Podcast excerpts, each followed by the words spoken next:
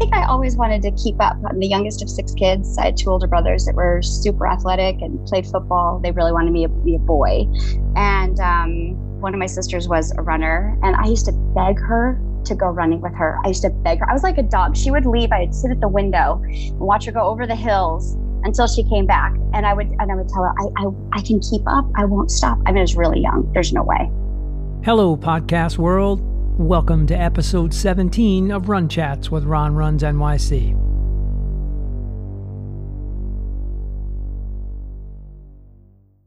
I had such a blast sitting down with my guest, Laura Swinson from Tucson, Arizona this week.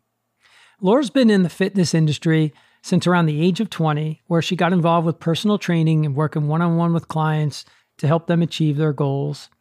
And she's got such a positive attitude and brings so much enthusiasm to life that she's uh, had relationships with uh, some of her top clients for as long as 15 years, which is no surprise.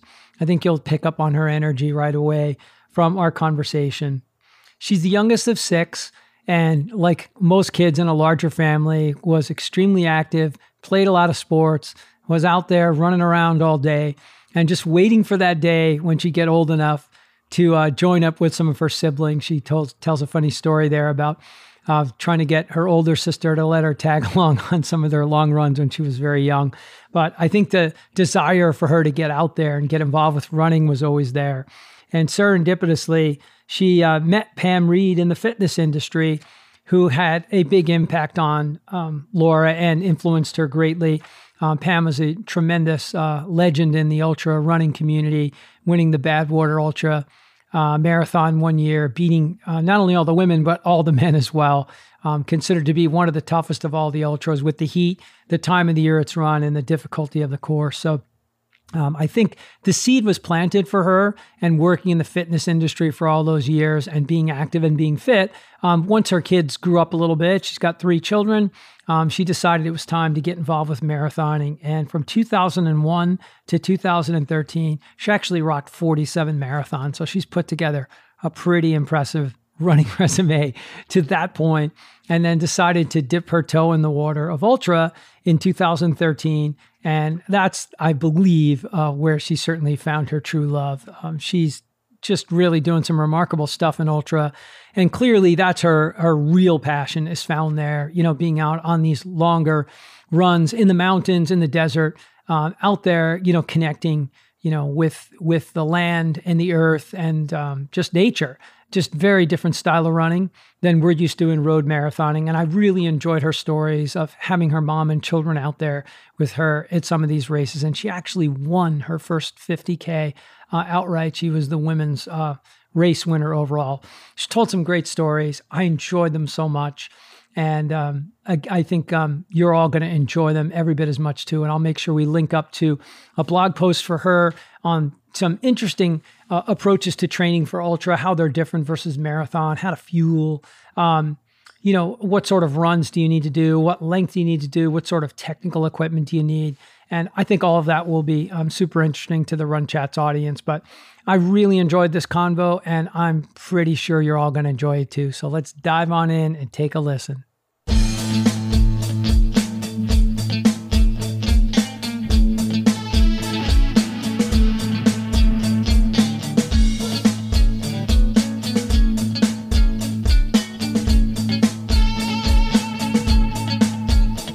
Hey, good morning, Laura. Welcome to Run Chats with Ron Runs NYC. How you doing this morning? I am doing great. Thanks for having me. Oh man, you are a trooper for getting up this early in the morning in Arizona time. What time is it out there right now? It's well, 5:45. Yeah, but we've we've been talking for a few minutes before and we're actually supposed to come out a half an hour earlier. So for everybody yes. listening at home, we're going to give Laura a couple extra gold stars because um, had a last minute um, cancellation for a guest last night. We all get crazy work stuff that comes up now and then, and she's been scheduled to come on, and she was just so upset. And I just said, "No worries, man. We'll we'll move you to Thursday, and then you and I were supposed to record on Friday." So I was like, "Hey." What do you think? And she's like, Well, I'm taking my son to the lake tomorrow, but I'll come on at eight o'clock. And then before I went to bed, I was like, Wait, eight o'clock? That's like five o'clock in the morning, Arizona time. So, yeah, yay for you, Laura. Way to be. Uh, we appreciate that. So, um, you. how about taking a minute to just give a little intro to yourself? Tell everybody about yourself, where you're from, what you do. All right. So my name is Laura Swenson. I'm from Tucson, Arizona, born and raised out here, which is rare because we usually have transplants. A lot of you guys from New York are here. Um, you know, people from all over come down here, especially in the wintertime to enjoy our mellow temperatures. So that's always nice. Um, let's see. I've I'm married. I have three kids. Um, although two are technically adults. I've got a 23 year old, so similar to your son. Uh, I've got a 20 year old, and then I have an 11 year old that's going to be starting middle school at some point, you know, whether it's online or in person. We're still working on all those details out here in Arizona. So um, I started working in the fitness industry when I was about uh, 20. Um, my friend started working in a gym. I was like, you get paid to work out? Like, this is awesome. Like, sign me up. You know, I was working in the mall and um, we were both in college and so i started working there and then i was like hey you know like those people teaching classes were i don't know i mean minimum wage back then was probably like 350 they, i think the classes got paid five dollars i was like that's a jump so and then personal trainers probably made like 850 an hour i mean it's, it's ridiculous by today's standards but um you know i was like might as well make the most out of my time so i um, was in college got my personal training certification. I trained people while I was in college because it was a very flexible choice of work. I mean, I could just schedule it around my classes. I never had to give anything up. So I started doing that. And then after I graduated college, I actually got my first real job um, in fitness, just kind of because I was already in that business.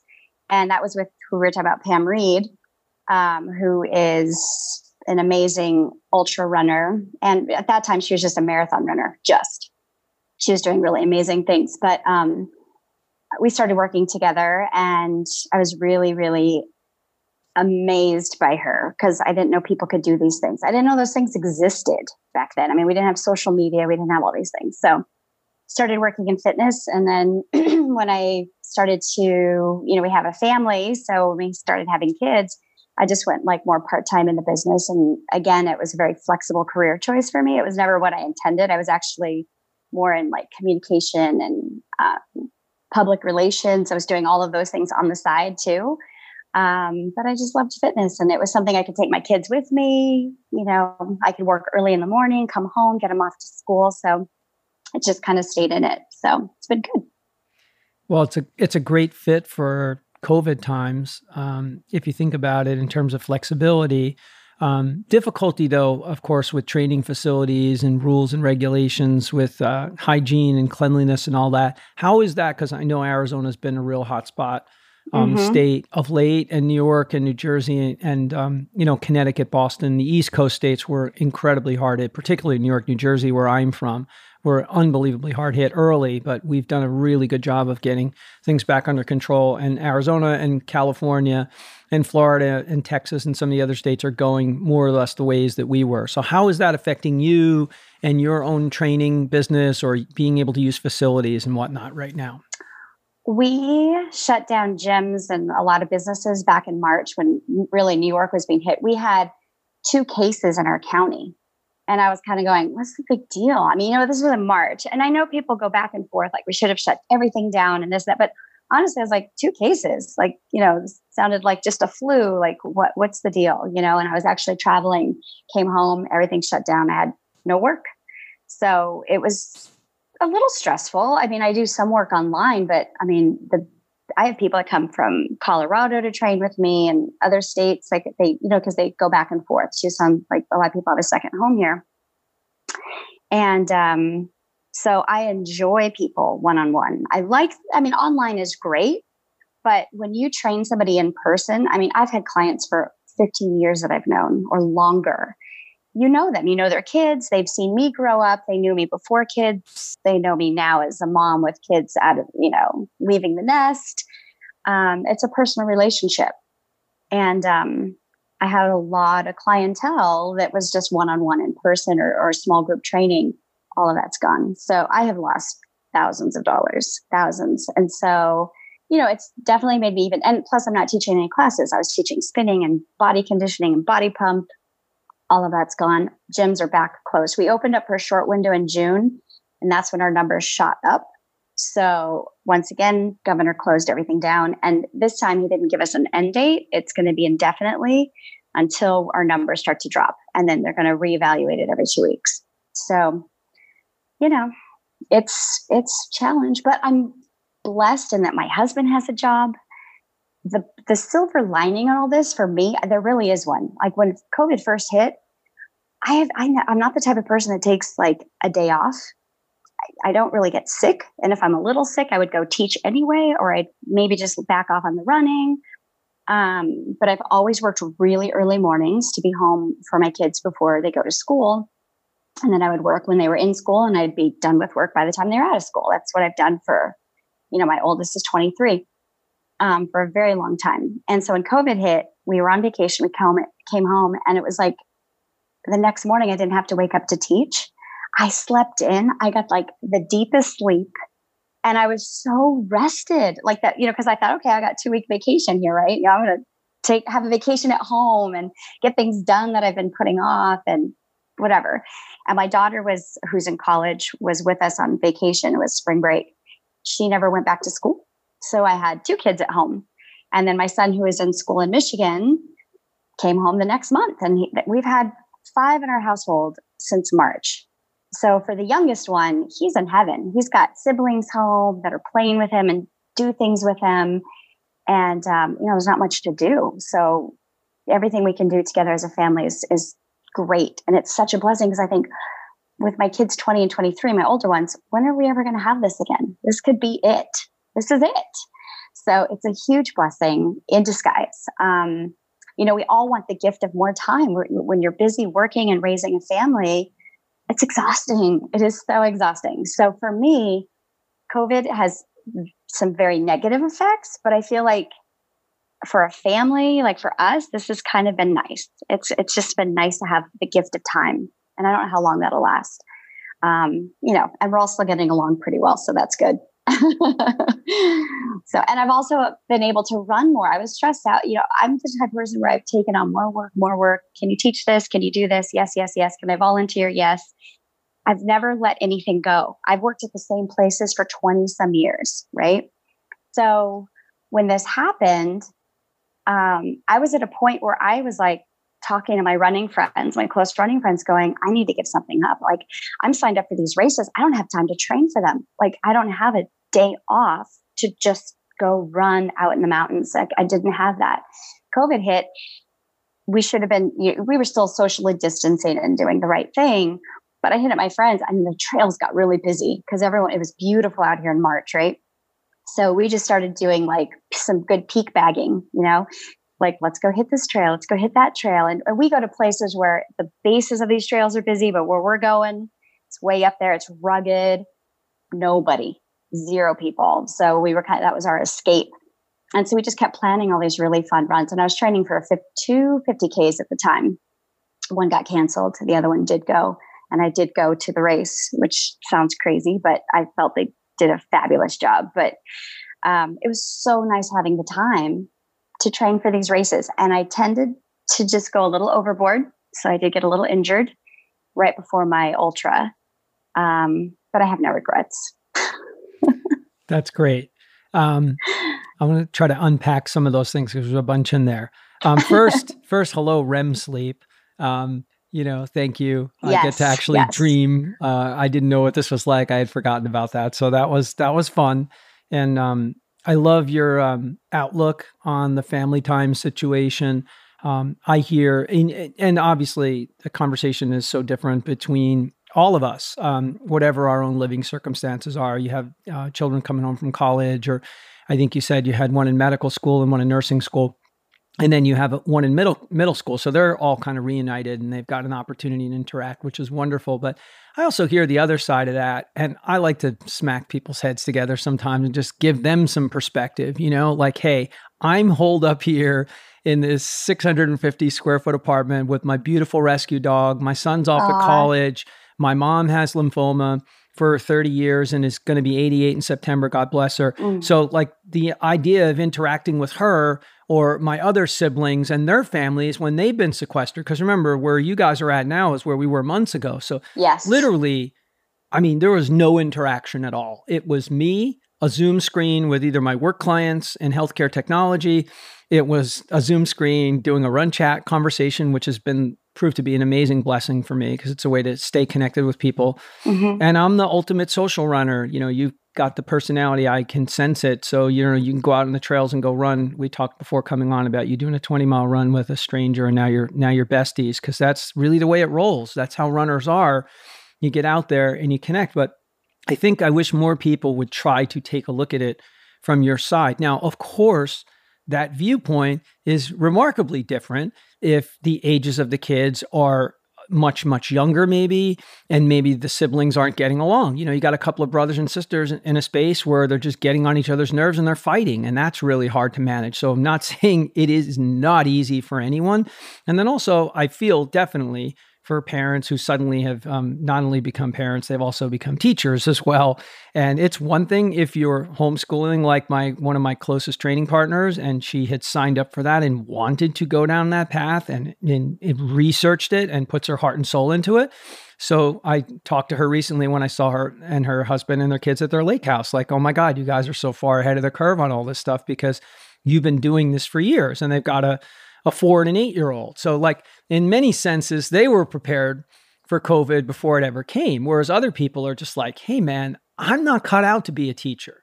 And if anything, I just hope, because I have a deep soft spot and warm spot for me for teachers and people who gave me love when I was going through my educational years. Um, they need to be paid more, man. They need to be respected yes. more and appreciated more because they bring so much to the table in life and they just are just not valued enough in our society. So there's my little piece piece on teachers, yes. my little shout out for uh, my dear friend Darcy, who was on the show, um, teaching kids with learning disabilities and dyslexia and, and, teaching them to read and doing all the great stuff. She was on the show a couple episodes back down in Texas.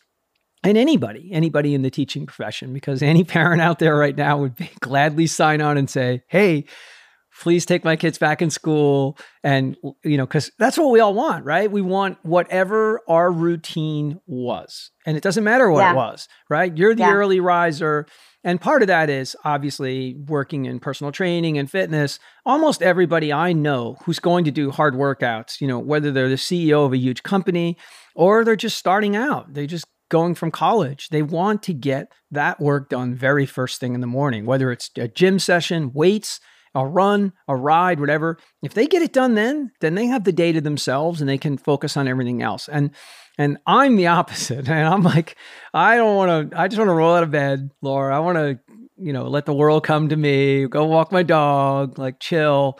And then I'll be like, okay, well, it's already 98 degrees. Uh, all right, maybe I won't run at 12 o'clock. Maybe I'll run a little bit later. And, you know, like one of those deals. So um, I think that your perspective on all of the family stuff in COVID was great.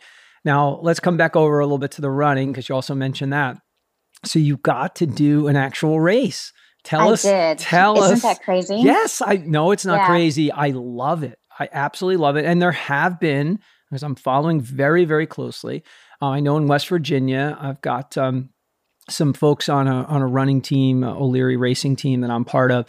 That for some reason there, and I don't know specifically why, but they've been able to pull off some races down there. I know in DC, Northern Virginia, very small, um, socially distanced races like miles and different things. But they there have been some race directors who've been willing to go out there and you know take a little bit of a risk, but and then also put responsibilities on anybody who's going to be involved, whether it's for fluids or how you start and finish and all the other stuff. And so, tell us about your experience with that. I'm I'm excited to hear about it.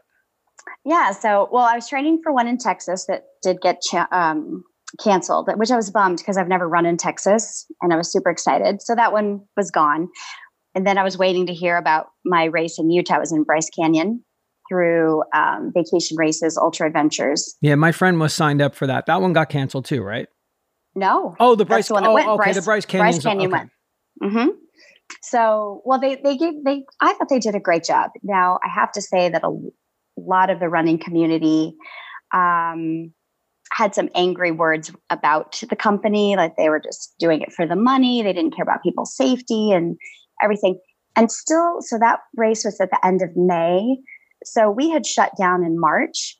And so our numbers were like still growing, but kind of leveled off for a while until we actually had that reopening. And then people just were really careless. But, and yeah, and you're tired of being quarantined. So people were just going crazy. So this was back in like end of April. And I was almost afraid to tell people, like in some of the running community, because they were just like hating on this company, like they're just doing it for the money. And I, they had a live Facebook, you know, little like information chat, like this is what we're doing, this is how we're going to keep you safe. They deferred, um, if you deferred to the next year, they cut any fees associated with that. I thought that was nice. They're like, we can't give you refunds, which I totally understood as a business person that money's already spent before race day. You've already got is. permits, you've got yeah. food, you've got volunteers, you've got people awards. that you're paying in accounting, awards, t-shirts. I mean, I wasn't expecting it. And I think it's just as generous to say, hey, come back in 2021, 2022, whenever you feel like you're ready. And they're like, look, we're going to put on the race. You don't have to come to the race. If you don't want to race, don't race. Like, yeah. you know, and there were some people from Canada going, we can't even come into the US. There's no way we can fly to, you know, somewhere near that race and then fly home. It wasn't possible for some people internationally. Totally understood. I just had to hop in my car and drive a really long way. So, and originally, like my mom, my mom's 86, amazing woman. I like I listened to you talk about your mom on your podcast, and I'm like totally there with my mom. I love her. She's my inspiration. Six kids. I'm the youngest of six. So this woman is again tough, you know. So um, she has come, she was with me. She was at my first marathon at the finish. She was there at my first ultra. She slept in a tent in the middle of an, and you know, the Hopi reservation out in the middle of like, it's just a field. She slept in that tent with my two kids so that I could go run the race and hung out with them until I came across the finish line. Amazing woman. So, um, she was supposed to come with me and see Bryce Canyon and do all these trips. You know, I always invite whoever, the more the merrier. If you can fit in my car, come in here. If my sisters want to drive up, come meet me, you know, whatever. I wasn't going to take her to Utah. I mean, it just wasn't the right time to, for her to be traveling. I would, you know, back then, you know, we were just like wiping down surfaces and doorknobs and it was that type of, you know, scared feeling still. So I was like, well, you know, I can just go by myself, no big deal. And my son had come home from Michigan. He would have never been home in at the end of May. He wasn't going to come home till the summer, like mid June. And I was like, you can, you're doing all your work online. Do you want to just, do you want to drive up there with me and do a little road trip? You know, like, I don't know if that's cool or not. and um, he decided to go. And so what ended up being was just the two of us on a road trip, which we really haven't done. And again, it's like, what a gift you know, that would never have happened if it weren't for COVID, if he weren't studying online. So we kind of broke up the road trip so that he would have the morning to do his school. And then we would hit the road. So we drove up. We stayed in Sedona, Arizona, which is beautiful. We did a great little hike the evening before sunset, grabbed dinner. And then he had no he was wearing flip-flops the next morning. I'm pulling off the road like on this road trip. We're going to go and see a volcanic crater and we went over to see some ruins on the side of the road and he's like wearing flip-flops. He's like i had no idea like what you that we're gonna be sitting in a car all day you know? And we had an interesting road trip. It felt like it was the long way there. I may have missed a road but it was a dirt road i don't think i was supposed to take. I don't know. We ended up getting there. Everything worked out great and i had the best time with him it was like priceless so the race went off they did a fantastic job it was drive through pick up your bib so you never got out of your car. People are wearing gloves, masks. They're just, what number are you? Here's your thing. See you in the morning. Drove out of there. Um, we stayed just outside of Bryce Canyon, gorgeous area. Uh, staggered starts. So they started with the longest distances, like the 100 miles, 50 miles. I did the 100, what did I do? I did the 60K. Um, so they just kind of broke it down. You had an hour start time for each group, which they said they probably didn't need. Like they could have probably done 30 minute increments because everyone wants to start when it's time to start. Of seven course. o'clock start time. I'm going to start at yeah. seven. I'm going to start at 745 unless I was running late, you know? So they had a staggered start. What I did do because I was a little nervous. I mean, you have people at the aid stations that are seeing all these runners come through and touching things and whatever. I don't know where these people that are volunteering are from. So I carried a lot more in my pack for that race. I would usually run pretty light. Did you use a different um, did you use a different pack? Um, I have a few packs, and so I have like a smaller one that I would use for a race day. I usually don't run with the bladder filled. I usually just run with a bottle because a lot of times they're um, cupless events out, you know, and these ultras. Yeah. So I filled up the bladder with maybe like a liter, liter and a half, which is heavy when you're thinking about going out a race. So um, I miss, I skipped the first two aid stations. Like, just don't need them. Have my own food. I've got water. I'm good. I'm not gonna.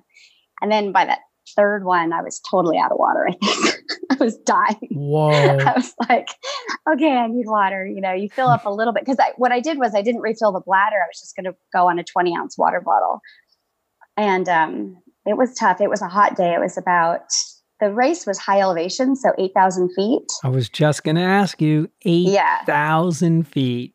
Peeps, that is serious business. If you, for anybody listening who maybe hasn't explored Ultra yet, man, I'm going to give you a major pitch for that. And Laura's going to bring it home. But um, 8,000 feet, if you haven't run at that altitude, I can tell you right now, it is, it is a big time game changer.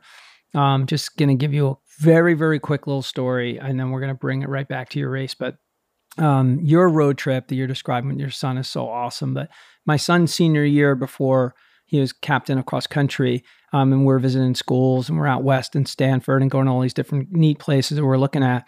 I just thought it'd be the coolest thing ever to go to Colorado and do some altitude running and just be on the trails and just. So we went to, you know, the most famous running place of all, which is Mags, you know, Magnolia Lane and ran where all the great Colorado teams have trained and raced for years. And you know, one of my favorite running books ever is Running with the Buffaloes. And that's, uh, you know, just reading those stories of them training there and hearing it all, I just thought it was cool. And he just destroyed me on run after really? run out there. He kicked my ass big time. But my one day where I had my moment was Mags because Mags is like 8,500 feet. And, you know, like we're not running to try to drop each other, but, you know, you're running at paces you're comfortable with and you're, you're crushing 14, 16, 18 mile runs. And that was my day. I owned the day at Mags and he talked to me about it. He goes, I don't know why. He goes, we were at 6,500. All the other stuff didn't really bother him much, but that extra 1,500 or 2,000 feet. So for everybody listening home, man, running at 8,000 feet, I don't care if you're running like, you know, the slowest pace of your normal training run and you're not lugging a liter and a half of water and other stuff. Let me tell you something, man, that is tough. Okay. So segue back in, man, because I don't want people thinking like, oh, 8,000 feet, no problem. Oh, yeah, 8,000 feet, hard to run, hard to breathe, yes. difficult. Yes. Everything is harder, and you get dehydrated way faster. Okay, so fluids yeah. and fueling are key. Yes, absolutely. So I, I was like, you know, I'm going to be smart about it. I'm not going to touch those first two aid stations. I figure the less contact they have with runners, it's better for them. It's better for me, right? So I'm running along, and then I guess this year they had to change the course a little bit because private property had been sold, which I didn't know this before the race. Um, so it was a little longer than what I planned. And you kind of, I, I'm pretty much like just go with the flow. I'm not one of those people that knows exactly like at 37.5 is when the next aid station. I know it's 37 or somewhere around there, and you and watches are different, of you course. know, whatever. So I just remember like I was out of everything and I, I was like 37.8, 37. I'm like, where's the aid station finally, you know, come up out of it. So I was really thirsty by the, by like it's a good thing you weren't running with me because I would have taken you on a wrong turn and gone off the trail. And then you would have been like, Ron, what did you do? Sorry. I've done that. Yes. I do yes. that. Like I have a reputation for that. That's a whole nother story for me and people that follow me. Okay. Um, but uh so the course was very well laid out. It was just a little longer. And I, like I said, I, I don't memorize where the aid station should be. I just know I was really thirsty. And, you know, I know living out in the desert, we're just, mm, like 2,500 feet or no, what are we? Yeah, like 2,500 feet where I live. And, and the mountains here go up to about 8,000 feet. So I can get some training in. If it were summertime, I use the heat to train for ele- elevation. So like I did um, the Leadville 50 miler I ran in the heat. I did some elevation training just to try to get used to that feeling. Um, and that course is a beast, right? It was great. I heard, I heard, I heard, it is led, hard. I know it's spectacular, but I mean, I heard it's a beast though. Really and it's difficult, higher. right? It's 10,000 feet. Yeah, ten. yeah, I would, Thousand feet. Oh, that's where you gosh. start. So oh, the average, God. when I looked at my average um, elevation for that race, it was about an average of 11,000. So oh we started at 10,000. We peaked at 12. The 100 mile course goes up to 14,000. So they go a little bit higher than the 50 miler. It's a different course, but it was fun. But so I had some experience with it. I felt like, okay, if I could do Leadville 50, like I can do this Bryce Canyon, you know, it would have been about what, 37, 37 and a half miles, no problem. It started us up on an uphill up to the 8,000 feet. I mean, it was tough. And then we came down, and what happens, we came down into this like canyon. I'm from the desert, I'm from heat. It's already hot here, you know, by April, May. So I always wear long sleeves if it's not humid. And I know to just like, I'll, I'll keep a water bottle and I'll just use it to cool myself. Like that's my, how I get through those hot runs. Are, and if you don't wear clothing on your skin, it's actually hotter, especially when you're higher elevation. People don't realize when they travel to Utah from wherever, California or whatever, they don't understand that when you're higher up, it sizzles your skin. When it was about 90 degrees that day. So I, we had this big, long part of the course was about 7,000 feet, hot, you know, um, dry, and no shade because you're just down in this like desert area. And I was passing, I probably passed a dozen people you know, am I, aren't you hot in your long sleeves? I'm like, nope, I'm good. And I know what I'm doing. And then that's when I was like, I need water, but water. it was great. So yeah, we hit, they just had like a big tank at whatever mile it was. I was like, oh yes, it was awesome. So I thought the race went COVID well. rules go out the window at that point. It's like if no, you don't give me you know some what? water, no. But I've I've just be like, okay, you can touch me, you can do whatever you want. Just give me that jug of water, people. Get the fuck yes. out of my way. I need water. You can all touch me, do whatever you want, but just give me the water, and I'll be okay. And honestly, you kind of forget. Like they had um, hand sanitizer at every aid station.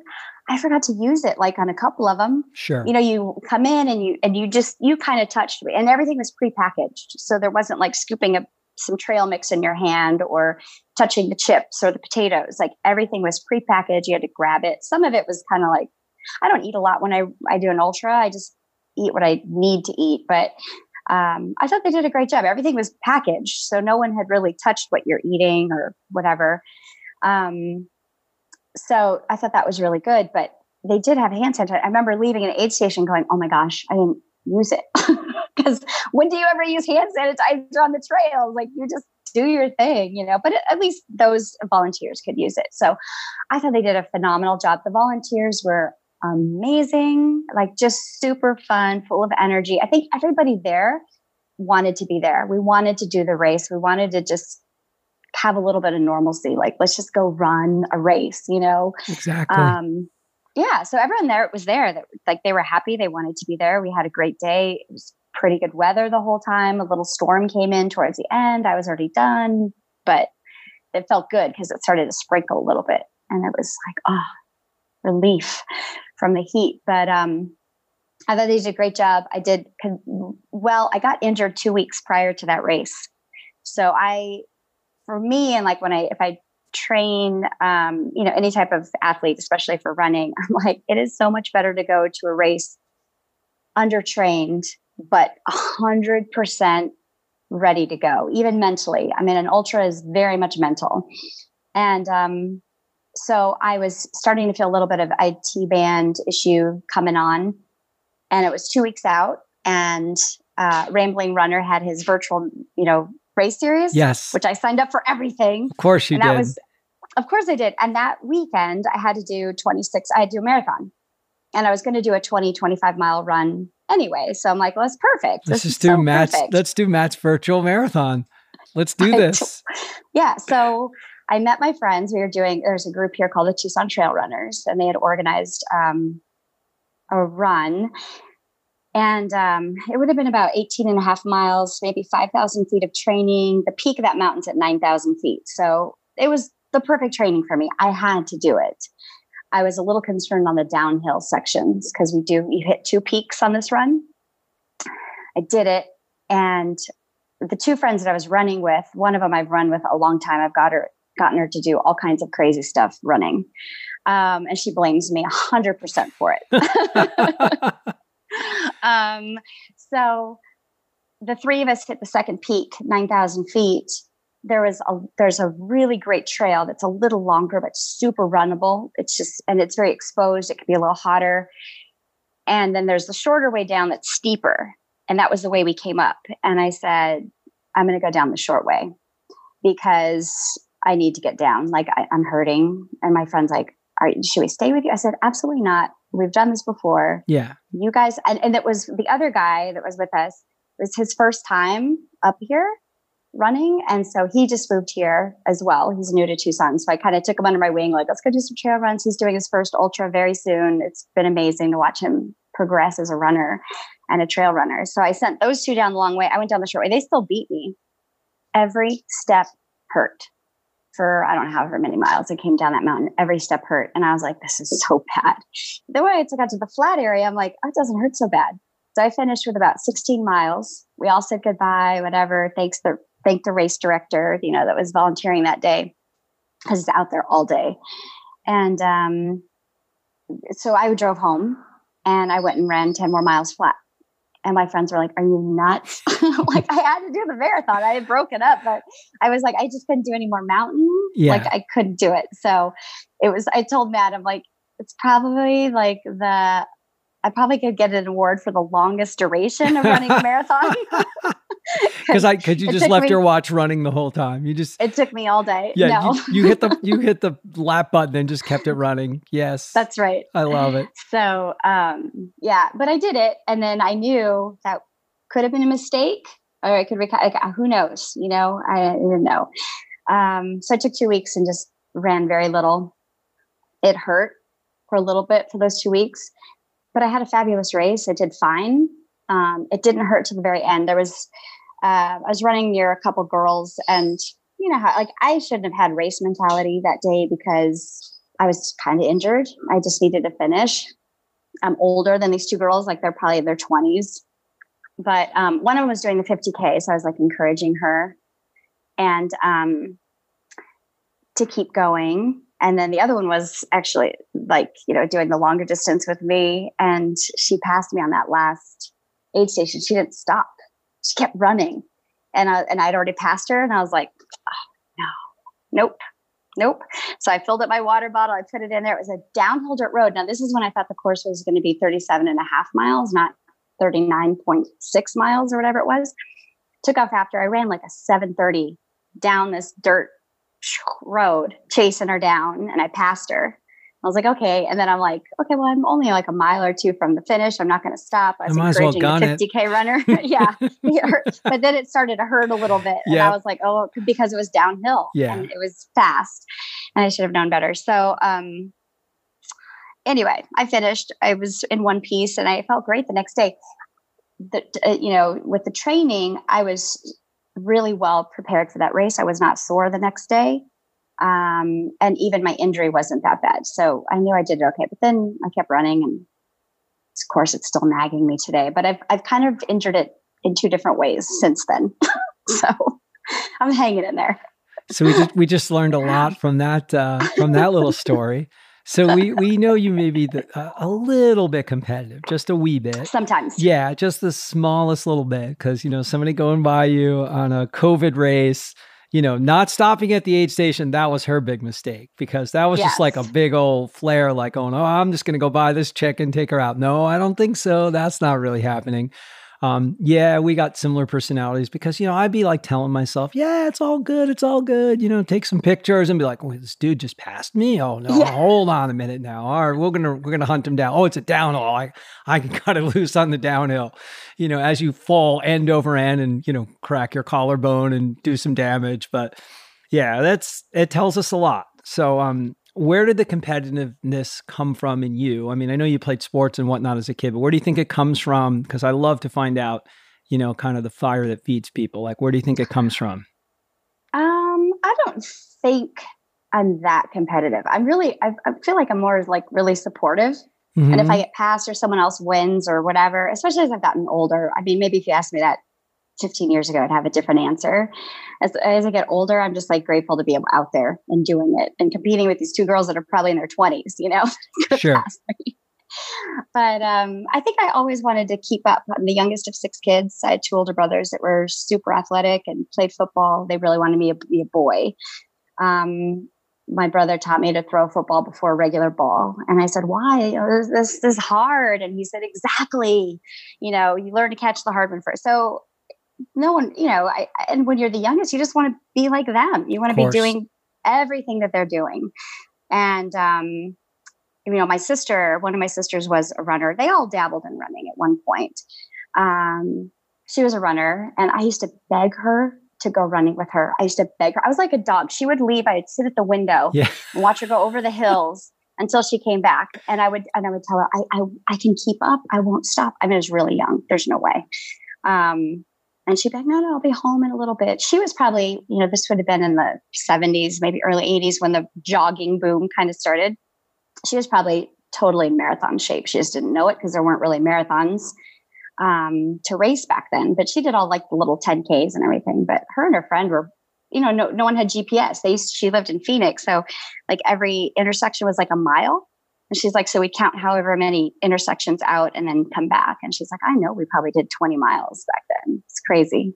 That's great. So, that's yeah. great. And also, you know, growing up in a bigger family, I mean, that those dynamics almost always shape us, you know, whether we're an only child or I'm one of three, I'm the middle um, or if it's all boys or all girls, like all of those dynamics shape us. And you know, if we have one sister or brother who's an athlete, but yeah, I mean, the reason dogs can get away with this because they didn't know how to beg and they know how to like go by the front door or they take your shoes or you know that's yes. what you needed to do to your sister to get her to like loop you in sooner. You didn't need to put the sad face on or you know because pooches, man, they know they know exactly what to do um, yep. to pull it off. And you know, when I talk about competitiveness, I don't always. You know, most people take that contextually right away, like trying to beat the other person. I think it's more about fire and passion and drive. Um, you know, it's just they're just all different adjectives. They all have their own little nuanced meanings, but really. What it's about is not necessarily that you're like going to go elbow somebody and beat them. I mean, it's just right. about like you're not going to stop. You know, you're going to keep going, man. It's like you have this drive, you have this ambition. Um, and anybody that I've ever met in running in my life, particularly people who make the foray from like regular distance and marathon over into the ultra world, like it's just a different, um, it's a different community, it's a different space, and I'm excited to to really kind of talk about some of those differences a little bit. I mean, one mm-hmm. thing that you know when you talked about um, in your experience with the race. So for people on the show, um, I've run um, a 50k no nutrition run, an organized run with Rogue Running um, down in Austin, Texas. Um, I actually flew. This was not a race. This was this was literally a virtual training group, the Rogue Renegades, that I had um, got involved with, and um, Steve Sisson and Chris McClung were the two coaches of Rogue at the time and had a running podcast together. Um, they since have their own separate things going on, but you know their own athletes that they coached would regularly do like no nutrition runs and stretch them out during a marathon cycle to go to 50K at the longest. And of course, not everyone did the 50K, but the fact is they had water all the way. They did have none out there, you know, because look, hey, man, they don't want anybody to like die or get really sick or have a really bad experience. Because we all know, you know, when you start to stretch it out and go further, things happen to us. Sometimes it just doesn't go as well as we like. But, you know, me, I'm like up in New York going, uh, hey, can I come down for this? Like, wait, you're going to fly down to run a 50K with us? That's not even a race. And I'm like, yep, I'm going to fly down. They're like, okay. So they should have known at that point just how completely off my rocker I was. But yes. it was literally like I always encourage people to just like reach for big, stupid shit, crazy ass stuff because like I forged friendships and connections that day that are some of my strongest and most fun. And uh, Amanda was on my show. Um, she runs for the Rogue team. She wasn't in my virtual group. Got to know her. She's been on the podcast. Um, Darcy's been on the podcast, the teacher I was talking about earlier. She's mm-hmm. from Texas. And once I mentioned to some of the people in the virtual group, you know, the Texas crew, they decided to to go as well. So I wouldn't be the only, you know, virtual training person to show up. I would have would have gone if none of them went anyway, but that was just like such an added bonus. So now we got to meet each other in person and go run around. And you know, like I Uh, nutrition is such an important piece and that's i'm going to get into that piece of how ultra and the aid stations are just so remarkable and so different and what makes the community just like just rock star level awesomeness but that day if you wanted to you could have cheated but we, you know the huge water but barrels everywhere and then none but you know as he got further and further in just like i can't i can't do it i can't do it i can't do it so i only had coffee that morning nothing no cheating oh all gosh. water and did great. I mean, I, I was amazed because Austin's hilly. I mean, it was not an easy track. Now, it wasn't a race. So when we came to the aid stations, you know, most of us were stopping our watches. You wouldn't do that if it was a real race, but we weren't in there long, you know, two minutes, a minute and a half, sometimes even less, and maybe a little bit longer at the very end. But, you know, we, we averaged under eight minute pace for 50K, really hilly. So we had a great run. And then we went out for this just awesome brunch and all got to know each other better. And like that, was just the the quintessential thing like do something that maybe doesn't make sense to everyone else if i would have polled my friends and said i'm going to fly to austin to go run a 50k like they'd be like what are you doing this for and i'm like yeah. it ended up being amazing so it segues into you know, aid stations and ultra and how the community are because that was my first time. I'd run probably 50K on trail runs. And, you know, you talked about before with um, her running to intersections. I mean, hey, when I started running in my mid 30s, we had like Ironman Timex watches. We didn't have any GPS. We had lap buttons. We had no idea. I mean, I've probably done a multitude of five hour runs that could have been way longer because I was way fitter then and I was able to run a marathon at a little little over six minute pace. So like you don't even know at that. And it doesn't matter. No. It doesn't matter, yeah. right? But my first real foray into uh, doing an ultra, there's a 50 miler up in Ithaca, New York, and it's about 12,000 feet of elevation. And it is, uh, you know, it's it, it, Ithaca's motto or uh, for the community is Ithaca is gorgeous, but it's gorges, G O R G E S, because uh-huh, there are just uh-huh. waterfalls and cliffs, and oh. it looks like you were, you know, on the film set of Lord of the Rings. That's really what uh. it looks like. The cliffs and the rocks and the stone walls where Frodo and them are all going with the one yep, ring. Yeah. Um, and I was like, oh my God, I have, you know, this is cool. So um, my friend Kate uh, Pallardy, who won the JFK 50 miler and um, beat two Western States winners, you know, I had just run the first three majors of the six Abbott majors in the year and mm-hmm, run really mm-hmm. well and have zero prep for an ultra. Zero. Like literally, I'm just running, you know, the mar- three marathons in 48 days, and I did two hard halves in there as well. So I did two like 128 halves mixed in, along with the three marathons where I averaged like 314 or 315 for the first three. And I, I said to her, Kate, I'd signed up for this thing. What do you think I should do? She goes, she goes, you got to do this thing. Or you can't, you can't not run it. I go, Kate, I'm not ready to run a 50 mile race with 12. She goes, I don't want to hear any excuses. Don't you be a pansy ass. Get your ass up there and run. And just don't even try telling me any stories that you didn't finish this race. Don't call me. Don't talk to me. No more training runs ever. Like I'll, it'll be over. She goes, unless they drag you off that mountain and you've got like broken body parts, you're finishing the race. So that's my. Then I said, but I'm I'm not prepared. Just you know what? Too bad. You, You don't need to be prepared. Just show up and do the run. And I got to tell you that I every single mistake that you could possibly make oh, no. running your first ultra like i'm drinking Maurten like i'm doing a marathon like i'm drinking Maurten like okay i'll just drink Maurten i'm fine i don't need anything else don't need any gels don't need any salt tablets it's a hot day and i meet this guy tim who's uh like army ranger school guy one of those ones who teaches like gps with like land maps and stuff awesome guy super fun and, you know, we're running, and I don't know if he was following someone else or we were following someone else. I have no idea. I just know he was the one that I was talking to the most, but we went off course. You know, because the um, flags. I mean, I I'm used to running a road race, so I we make a wrong turn. You don't know. It's we're running around. Other people are running around. Well, we got so far off course. I mean, by the time we got back to the main trail, we probably working an hour behind the main field, right? Now, at this point in your first ultra, most people would just be like, I'm pulling the ripcord, I'm punting on this shit. And I'm talking to this guy next to me who's easily 20 years younger than me more. I'm like, hey, man, dude, we're finishing this thing. We didn't sign up to run 25 or 28 or 30. We're finishing. And we get back to where the loop, it's a, it's a marathon and a 50 miler, same day. Okay, so your start groups go off differently. We get back to the area.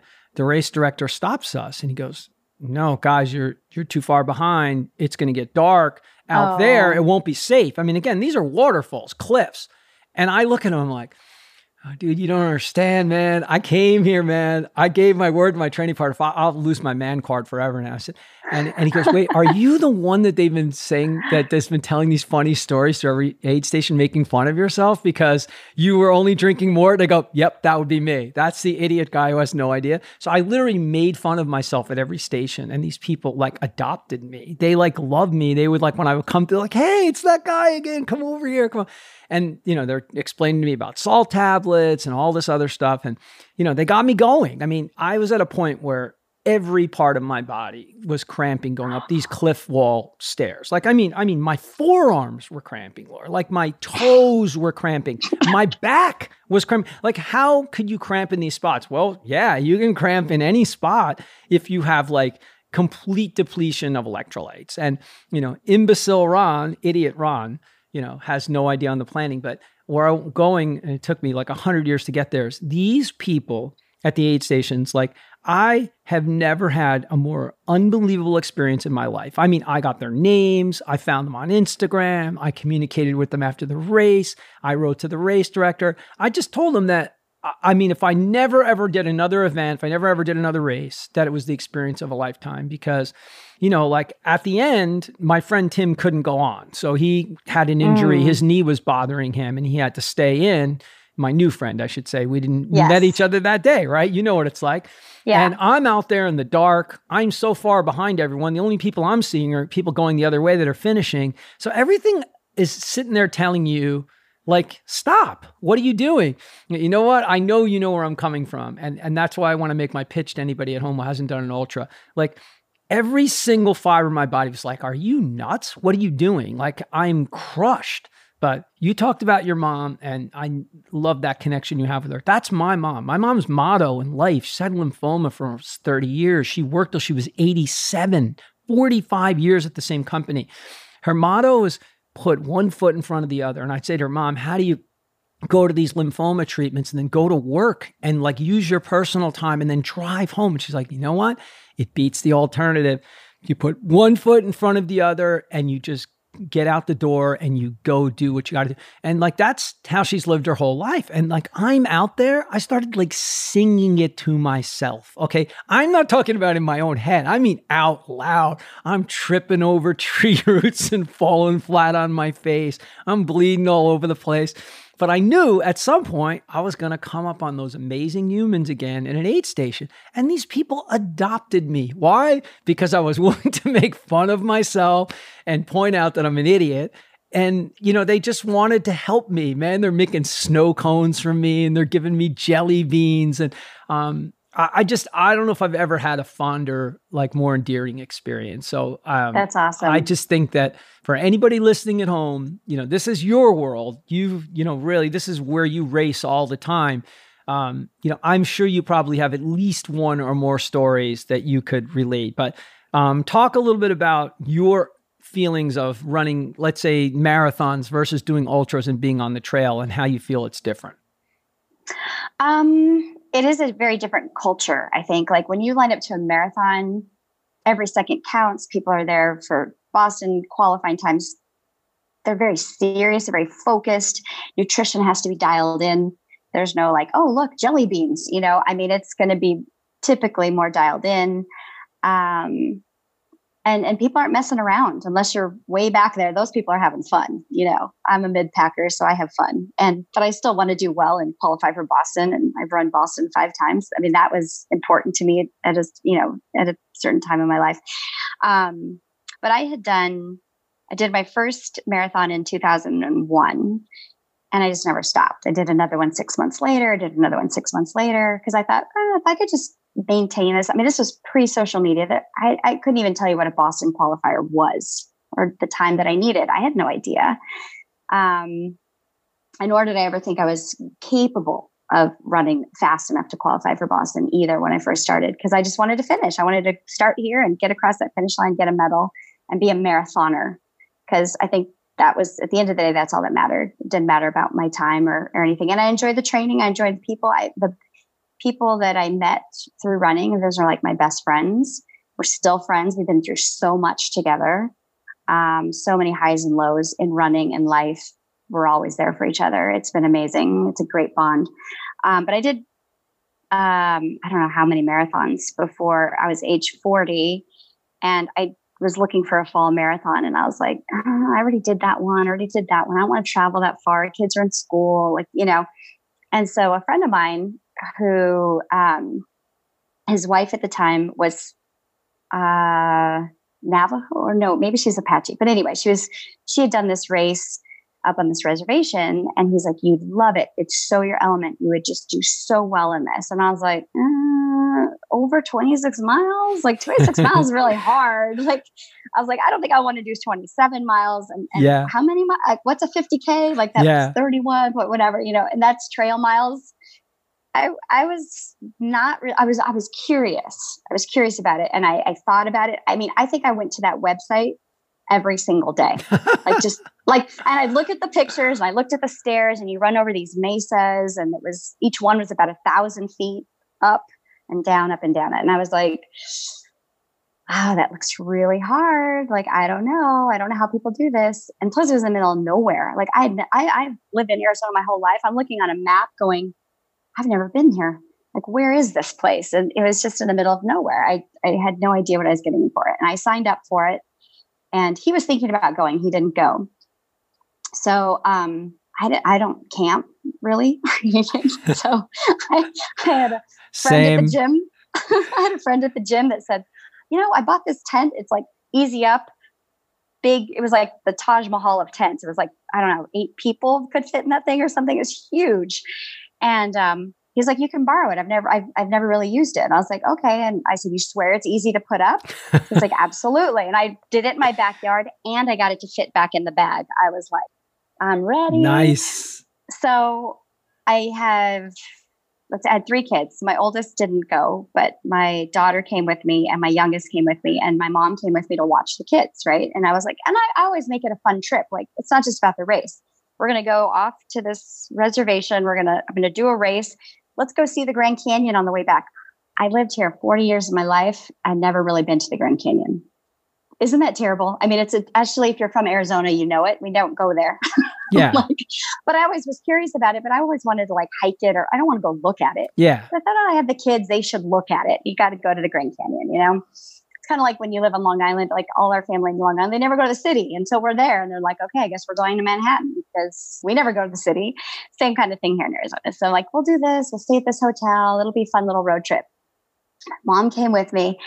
I, so here I like everyone. I didn't know this, but when you arrive at a trail, like people sleep in their cars. Have these little mini pop up tents, right? I come in with my big old eight person tent I set it up. I think it was like camping. I was ready to like make a campfire. We're taking this place over, baby. Come totally. party in our tent.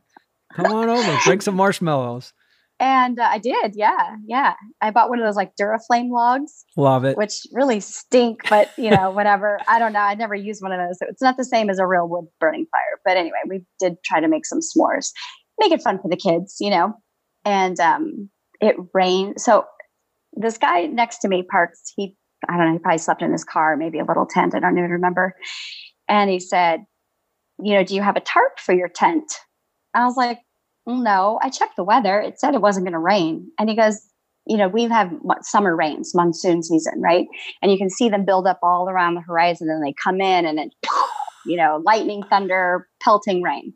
And I was like, I checked the weather. It wasn't going to rain. I'm like, we're fine. Totally fine. We don't have a tarp. We're going to be fine.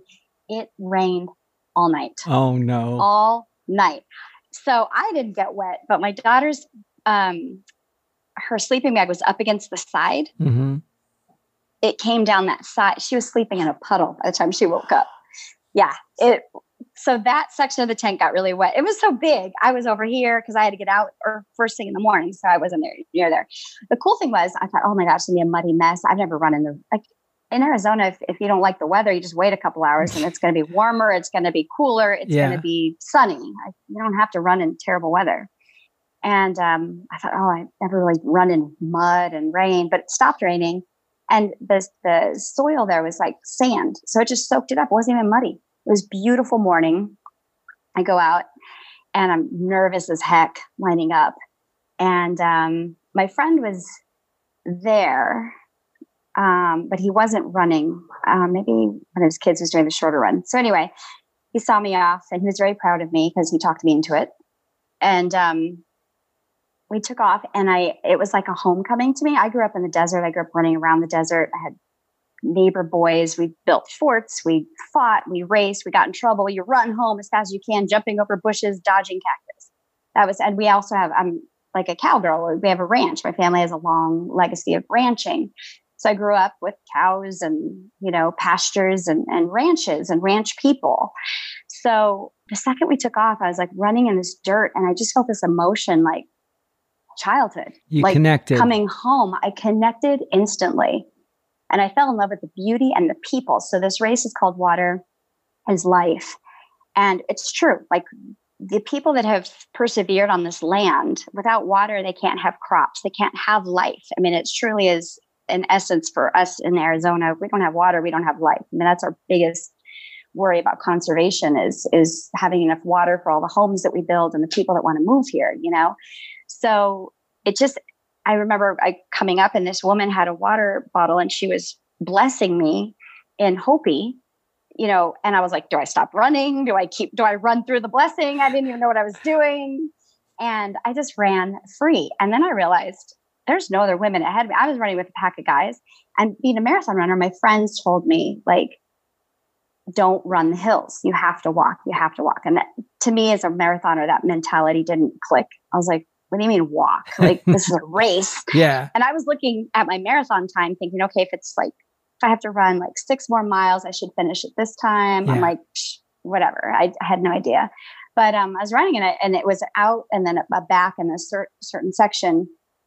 And I realized there was no other women ahead of me. And the guy started congratulating me and the people on the other side, hey, give first female, yay. And I was like, ooh, I better keep this up. You know, I don't know how I'm going to be feeling in 10 more miles, but I got to keep going. And um, so I followed the guys in front of me. When they would walk, I would walk. When they ran, I would run. And, and I just tried to keep their pace because to me, they knew what they were doing. And um, I finished first place. It was t- so here my mom was like, wasn't expecting, she's like trying to get the camera out, you know, I'm coming across it.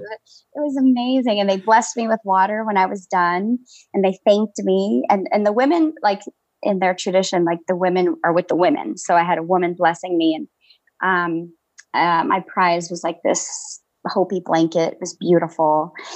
And I was hooked. I was like, this was the most amazing experience. It still would freak me out to think about doing another one, but I was like, this was awesome. And I'm really glad I did it. I literally crossed that finish line, packed up that ginormous tent, packed up my car. I don't know how, like, you know, when you go to repack something, I'm like, how did all this stuff fit? How did it come out of the car? But I'm packing it up. I'm kind of tired, kind of sore, but I have kids. Like, there's no stopping. Yeah my son my son's wearing his superman pajamas with cowboy boots. He never got dressed that day and he's running around the desert with these other little res kids and yeah. kids that are their parents are racing. It was adorable.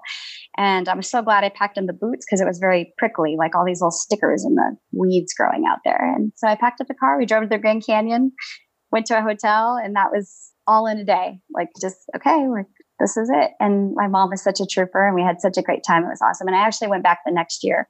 But what was serendipitous about that is I had talked about going to see the Grand Canyon. And in my head, my sister, I think I had a sister or two that um, had hiked it a rim to rim. I was like, I want to do that. I want to do that. I don't even know like, what do you need permits for? How do you even start running a rim to rim? Or I didn't even know you ran it at the time, probably. I was like, how do you hike this thing? You know, what do you need to do? The guy next to me, uh, we he so we finished pretty much at the same time. I was actually ahead of him, and then I thought I couldn't. I, I according to my watch, I should have had a, like a little more distance. So I stopped. I'm like, do I go to the finish line? I don't want to get DQ'd. Like, where is this really? We go down this road and we're done. And he zipped by me and finished because he had done the course before. So it's his claim to fame that he beat me.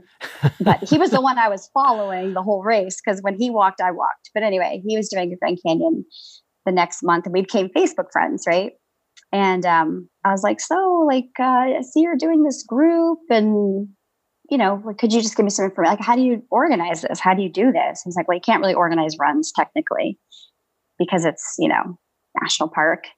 Um, but you're welcome to come with us. And I was like, whoa, that's like how many miles? Like, I don't think I could do that. And he's like, judging by how you did that 50K, you know, a couple days ago, like, he's like, you'd be fine.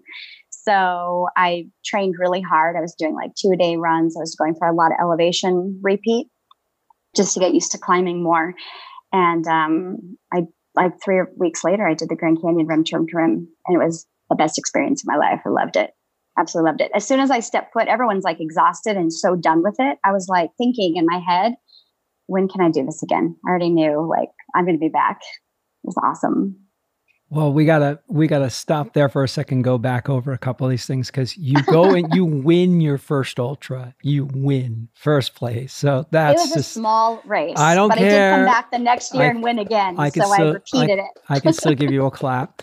I can Thank still you. tell you how awesome that is, and and what an experience to have your mom and your kids and the tent and literally you know more or less winging it, not really even know what you're doing and you um you did a great job like following along that was just so Yeah. smart because yes it goes against everything that our bodies tell us our brains tell us we're runners we're marathon runners of course it makes no sense to think about not running the hills I was Yeah. told the same thing with those crazy steps and my 50 miler. And that's why it's like 12,000 feet. Well, you know what? At first, I thought I was going to run them. And then I saw how steep they were. And I was like, no, I'm not running these. This is stupid. No one else is running them. And I'm glad I didn't.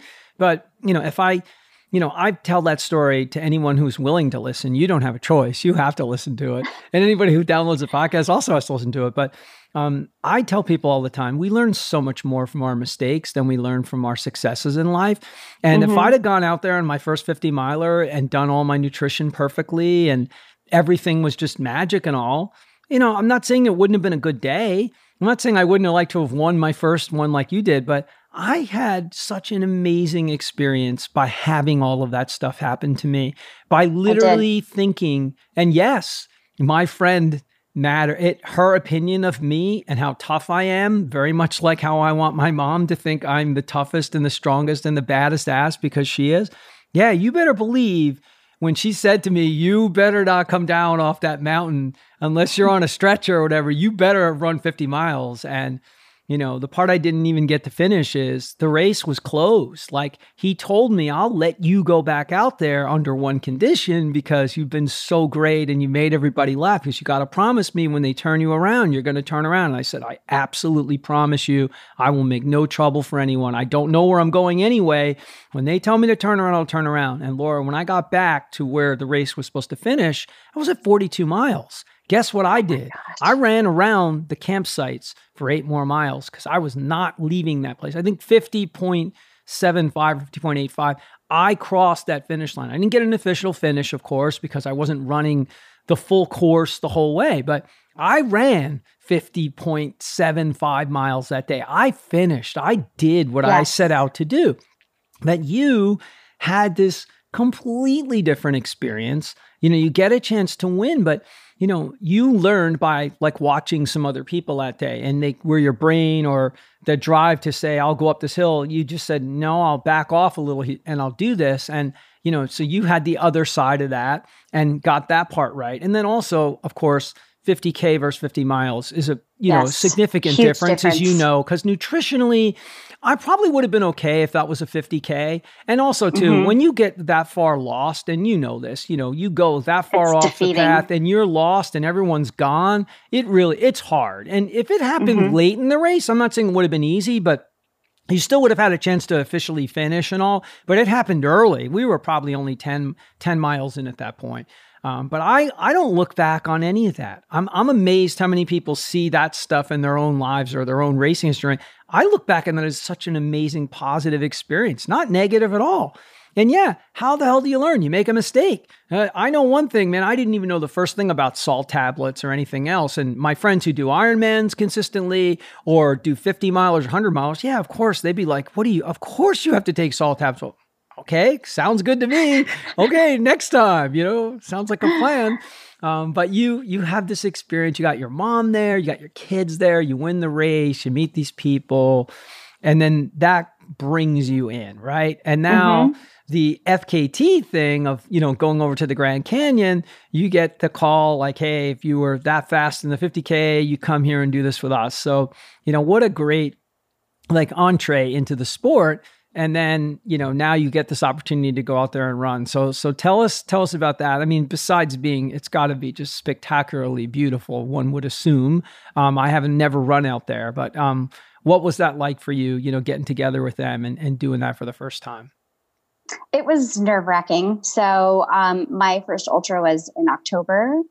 No, September. The, we did the Grand Canyon in October, which is like the perfect time to go. And yes, you should come out here and do this. I'm in. Put it on your bucket list. I will.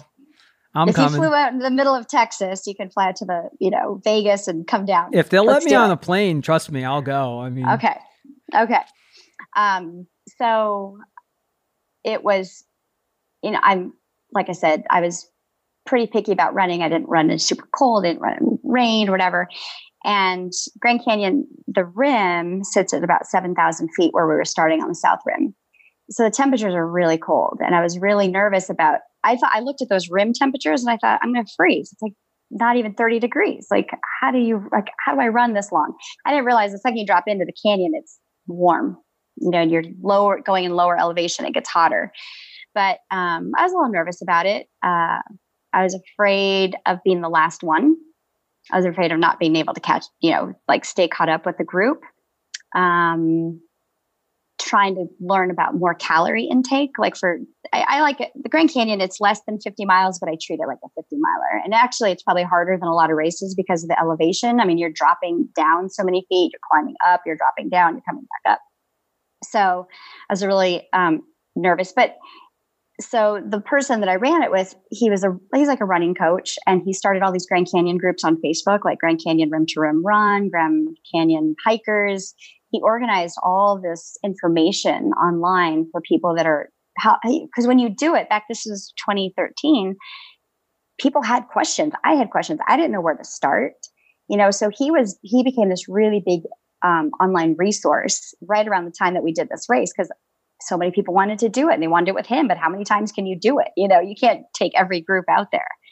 So he put all that information out there and available to other people. And he's very, very knowledgeable.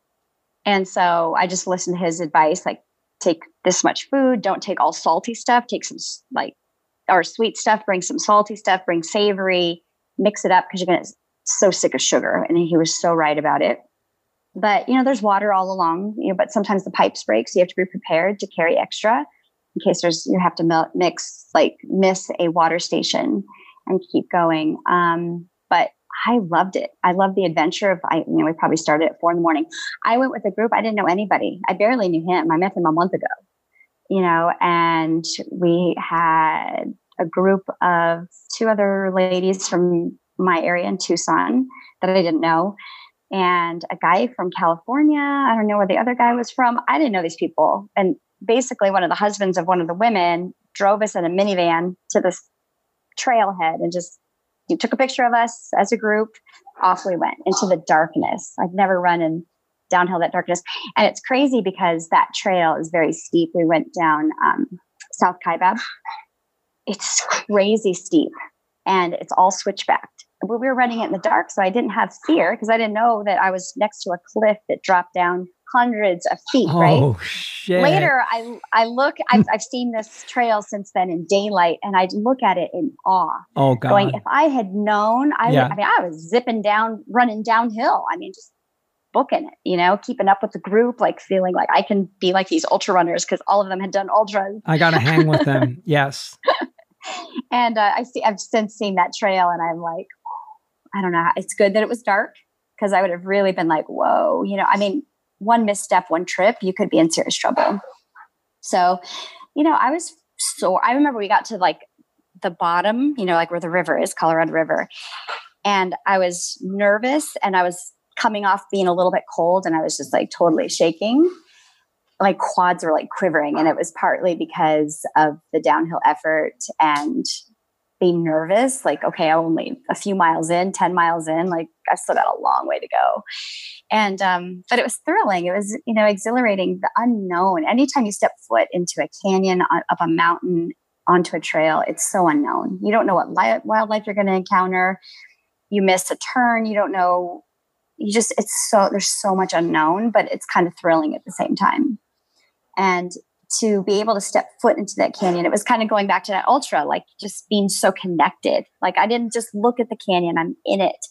And I remember looking at all these, you know, I, of course, that month that I had to prepare for it, you know, I'm looking online, I'm listening, I'm watching YouTube videos of people that have posted their experience and um, it looked amazing and you know i remember looking at the elevation chart and it shows like it looks like a u yeah. like you go down yes. you go across you come up so i figured like you go here from this rim you go down you come up and you go back down and it's not like that at all you go down and you basically are running through the canyon in the canyon and where you go up is nowhere near where you started I mean, it's more like a diagonal line, but of, on an elevation chart, it's going to look like a U.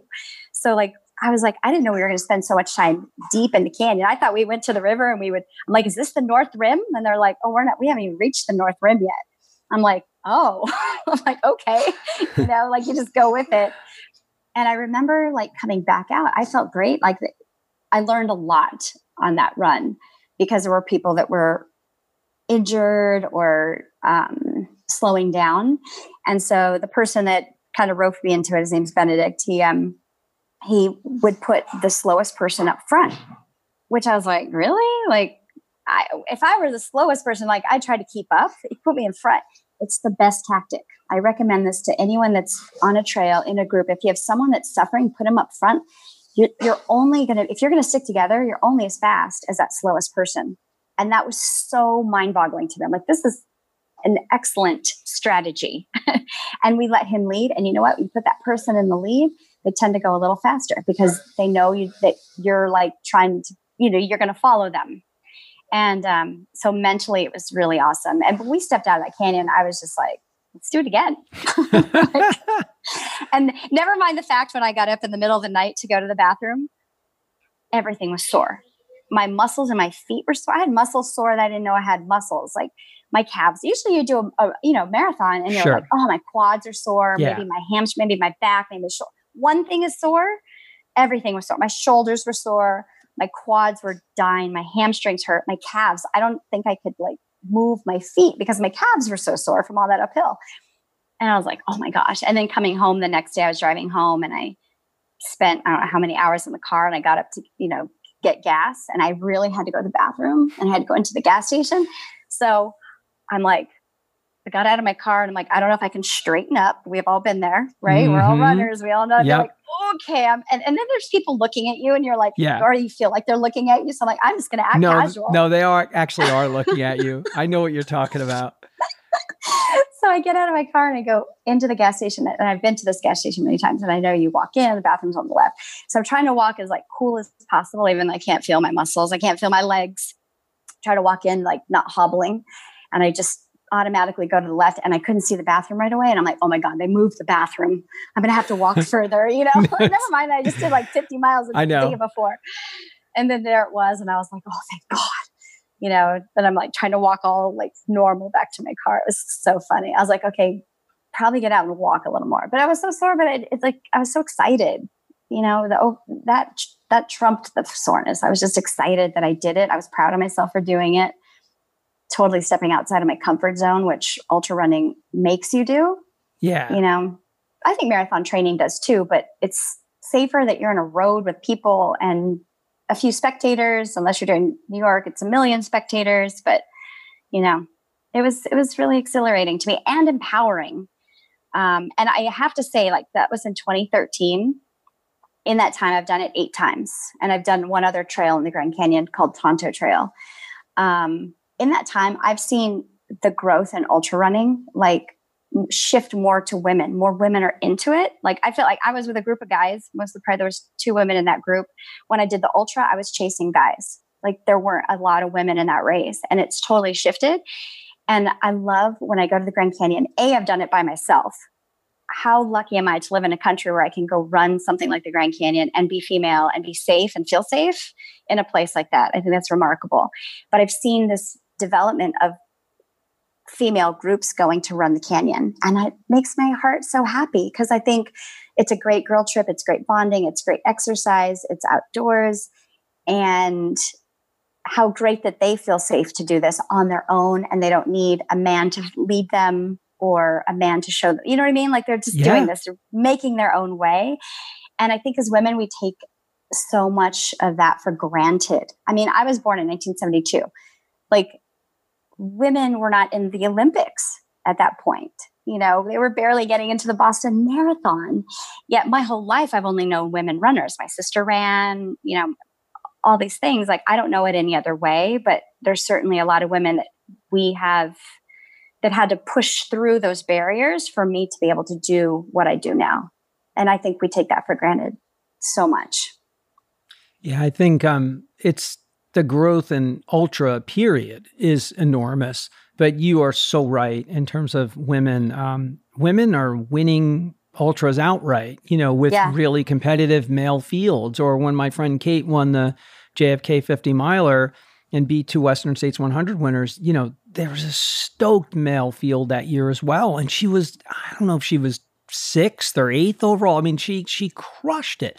I mean, her last nine miles, she she ran sub seven to close that race out because she was so far behind and ran ran the girl down. And um, women are just crushing it in ultra and the really really long stuff. I think the longer the races go and the more difficult they are, they do even better. Um, you know, you talked about Pam Reed being somebody you really, really looked up to. You know, she won Badwater outright. You know, she didn't win the I women's know. race. She was on the Tonight Show. she, she won. She won it outright, man. And you know, it's stuff like that. It just uh, it inspires the hell out of you. And I'm just that community for you know a lot more of my um, listeners of this show or followers of my own page are are more marathon runners by trade, or I certainly have plenty of friends who are triathletes, and I I definitely have a, a, a, smaller group that are that are more trail slash ultra runners. But I just know personally I'm gonna get way more involved in that because yeah. you know it's just an opportunity to connect. Like I said to you, the word connect, and I could just see your face light up because we're on a, the screen together. We could see each other because yes, that's really what it is, man. If you're out there, you know that trip with Ronnie to Colorado, I'll never forget that as long as I live. I will never forget running out and just seeing this spectacular nature and these mountains and like you said rams and goats and steer and and just you're on the land man. It's just not mm-hmm. the same thing as running on the roads of Long Island New Jersey New York or Tucson. It's just different in every single way. And there is something about smelling the trees and and hearing a river run and you know just hearing the sounds of birds and other things that are going on. And yeah, it get a little crazy if you get lost and you don't know where you oh, are. Yeah. yeah. you have to take it seriously. You have to be careful. Mm-hmm. And I always caution all my women friends or female friends. I'm glad that you feel comfortable doing that, but others who aren't comfortable, then they shouldn't they shouldn't do it, or certainly not without a group of people who know you know that you're out there and know a way to reach you and be able to get you if something you know were to happen. Because hey face it, you're running down a cliff at, you know, on the Grand Canyon in the pitch black, like you said, you didn't even realize what it looked like. If you did, it might have freaked you out more. You know, you might not have run it as comfortably because you're following people and you want to stay in that group. So, one thing I'll ask you for um, post show is um, if you can just send me a list of essential stuff on the ultra side, like what kind of light do you run with lamp? Uh, yeah. You know, and t- you talked about you know salty, savory, different fueling stuff. Yeah, I know that there are plenty of people who are either maybe done a 50k like me, I've done a 50 miler, who might be thinking of, hey, I'm going to try a 100 miler, I'm going to try something really out of my comfort zone. I think it'd be really, really helpful. I can put it into the show notes, I can put it into the write up, or or just tag it to a post with you about specifics. Yeah. I think I, I, have a blog post on like Grand Canyon essentials, like what I would recommend. Perfect. So I can link you to that. That was my friend Randy put it on her website. So Um, I'm pretty sure I have something like that written up because that, that I honestly get messages like especially in the fall and the spring when people are getting ready to do these things. Summertime, it's pretty dead. It's too hot to yeah. do it. Um, so I just kind of like I know what I need, and and there's certain things that people don't think about, like um, which I learned. I mean, I didn't come. I've learned it through experience and from other runners who have taught me the way. But like when you're doing the Grand Canyon, always have like two headlamps and I was like, why do we need two? Makes total sense. When it's when it's dark out there, there's no like it is pitch black. Yeah. If you were to fall and drop your lamp, your or break it, you need a backup. If those batteries fall out, how are you going to put the batteries back in in the pitch black? Like it makes sense. I mean, Genius. nowadays we have more phones, right? Little things like that. We're always like, you know, back then we didn't really have the buffs, but we had bandanas. So we would always bring a bandana because if you're running like three or four people in a row, like coming down, it gets really dusty for the people in the back because if it hasn't rained, it's dusty. And so you don't want to be breathing in all that dirt. So you can pull it up. Now we have buffs. And so you could take whichever one. And I've also had the bandanas come in handy, like someone's chest strap broke on their, you know, their pack. So we use the bandana to tie it together. I mean, just we were serendipitous in that respect for having just the stuff we needed to fix things. But yeah, there are some essentials that you don't really think about that you're like, oh yeah. And I know that people they bring too much sugary stuff and they're just like, oh, can I have some of your beef jerky? Yeah. can I have some of that? can I have some pretzels? Because they're sick yeah. of it. It's so important that you brought that up because and and again, go, I gotta harp on the aid stations again. It's just remarkable the amount of things that they have in there. I have a if you can see over my shoulder, that's like my six star wall over there with all my medals uh-huh. or hanging my pictures. And can you read the sign over there? That's my stay in the fight sign. And that's stay how I fight, that's yeah. how I sign off all my shows, you know, peace out, stay in the fight. And my um my good running buddy Tim Schmidt made that sign for me. And he's getting mm. ready to do his first hundred miler. Um and his original race where he lived in Ohio canceled and he's now trying to find an alternate. So I think he has a race that quote unquote hasn't canceled yet for a hundred. So I know he's going to find this chat and that blog post extremely helpful because yeah. like you need to know these things. It's like, okay, you need to eat something or ingest calories like every if it's 15 minutes which a lot of my friends use some do 30 minutes but a lot of them they're using their watches that day not necessarily to record the run distance more so to to beep to remind them i need to take some sort of fuel in. Because the thing with ultra that people don't realize is once you get behind it's almost really close to impossible to really like make it up because mm-hmm. once all those cramps start to fire and all those things start to happen to you you know unless you're just going to like go lay down you know in your tent you know if you happen to be at like western states or somewhere where you um you know can have a crew and all that stuff and you can have people well yeah, you can change your shoes and you can change your socks and you can change your clothes and do all this other stuff but at the end of the day if your body's just a heap and pile of cramps until like things get restabilized or whatever there's not there's not that much you can do Mm-hmm. Um, so that's um, I think that stuff will be really really helpful to read. And I also found it interesting what you talked about with the clothing piece because I've watched Western States and other stuff and wondered myself. These temperature changes are so yes. dramatic. I mean, I see Walmsley like take off and they're running through snow that's like almost waist deep in Western. And then, you know, a couple of miles down the road, it's 105 degrees or something like that. Yes. And that's, I think, something there's no way the average marathoner grasp like how extreme these temperatures are. The the you said it beautifully. Like you're at elevation of eight nine thousand feet. The sun is ten times more stronger when it's beating mm-hmm. down on you up there. So those arm sleeves and all other stuff. Now I know in my own head. I like wearing arm sleeves anyway, but I've seen them pack those with ice and put ice in there. Well, that's why. I mean, yes. it's protecting you from the sun just blasting you, and if you dump water on it or ice it can cool the skin quicker, I would yes. assume, than just like chucking it on yourself, right? Mm-hmm, mm-hmm. Especially in a dry heat. So, like Utah, where I did my race in May, is a dry heat. So, it worked beautifully to just stay wet and put the ice down the shirt and wherever. Um, I live in Tucson, Arizona. So, most of the time it's going to be pretty dry here. Um, it doesn't work in humid like conditions. Like if I go to San Diego, California, or somewhere like that where there's more humidity, oh, I'm just I, I love Florida. I usually run just a sports bra because it's just, the humidity makes it a whole different thing. So a few people probably live where it's as dry as it is out here, but I can go, you know, if I run when it's 100 degrees. I, so if I run like the path close to my house, there's a water fountain about every mile. I can wet my shirt, my arms, whatever I'm wearing, my hat. Yep. And by the next mile, I'm totally dry. Wow. Like, I mean, it, when it's 105, think about your dryer they put your clothes in. Yes. You know, you got a little breeze. It's 105 outside. You're dry. It, it just complete. It completely evaporates. It just goes. Yes yeah, that's that's so such a different water dynamic. Is huge. Yeah, yeah, it is very different. But there are big t- temperature shifts. I mean, a lot of the races because in Arizona, like they're going to be in the fall or in the spring, so you do have the cold mornings where it might be 30 degrees, maybe a little closer, colder than 30 or so. But you start in like the shorts because you know that by the end of the day it's going to be about 80 you know it's going to feel hotter and you're going to get hot while you're running so you just it's always good to start colder. And one of the best pieces of advice I ever received was dress for the second mile. Ah. And I was like, isn't that brilliant? Yeah, no, that's that very brilliant. smart.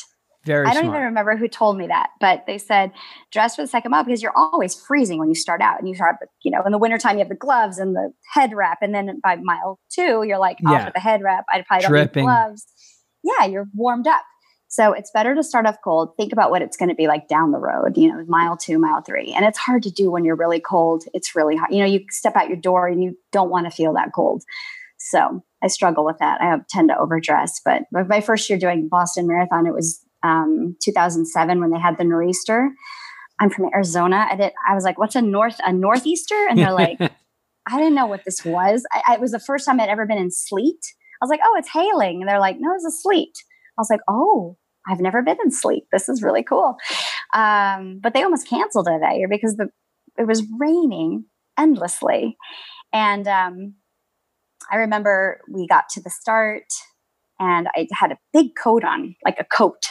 And my friends were like, You need to go put that in a drop bag. Like, go drop it off. I said, my lips were blue and the rain was coming in sideways and we're standing in this muddy tent you know at the start line for boston. And i'm like i'm not putting my coat down. I am freezing cold. So i took off. I had long pants on. I had i don't know how many shirts on plus the coat plus gloves. And right when we started running that year it stopped. It stopped. And it was so hot and so humid. You know and the air just becomes yep. very still. I oh, I was dying. So I it was the only coat I had. I needed that after the race. So I had it tied around my waist. One of the shirts I was wearing was Pam Reed's. So I couldn't discard it. I had to give it back to her. And I suffered. I suffered. I was hot. I had to stop and go to the bathroom, which meant a porta potty. And uh, you know, you have all this stuff on you. I was like, this is impossible. This is horrible. I my first Boston Marathon, I was so in shock by the the weather. I had never run in weather like that. I never had to.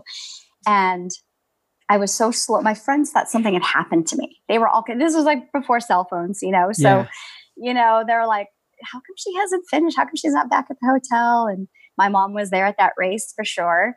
And uh, you know, they were all like, is Laura come back yet? And whatever. I, I just suffered. And I, I was happy to finish. I was happy to get my medal. I, I could care less. To me, the hard work was you know, when I coach people, like the hard work is getting into Boston.